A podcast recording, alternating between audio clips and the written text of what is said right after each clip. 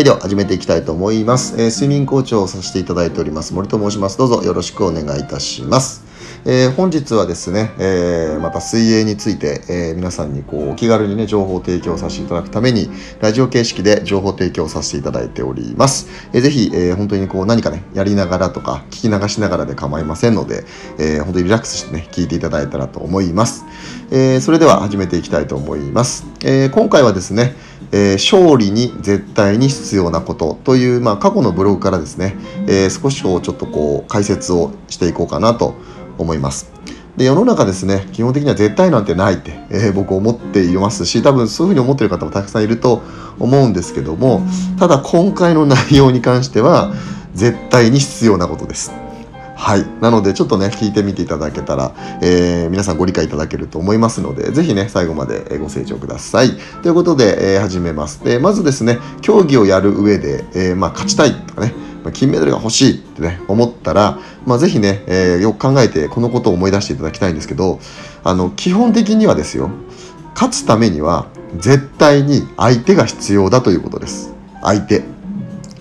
当たり前のことですよね。えーまあこれ結構忘れがちになってしまって、まあ、このことを忘れてしまうと、まあ、競技がね急にギスギスしてしまうことがあります、まあ、もちろん精神面ではベストタイムを出して自分に勝つっていうことはあるんですけども、まあ、一人で泳いだら、まあ、勝負にはなりませんよね。はい、で例外としてマスターズ水泳はですね、まあ、世界はですね、まあ、この、えー年齢区分で、まあ、1人しか出場しなくて優勝なんてねあのラッキーみたいなことが、えー多々あるんですけども、まあ、一般的な競技においては、うん、金メダルを取るために相手が絶対に必要になります。で金メダルを取るために、えー自分はとてつもない努力を、えーしたかもしれません。えーしかしですね、えー金メダルを取った時に自分と戦ってくれる人がいたから金メダルが取れたと考えられるようになると、まあ、とても清々しいんじゃないかなと僕は思います。えーもちろんですね銀メダルや銅メダルが取れた場合でも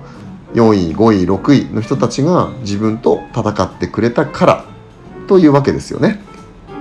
えー負けても悔しいことも、まあ、あるかもしれないんですけど勝つことも負けることも必ず相手が必要です。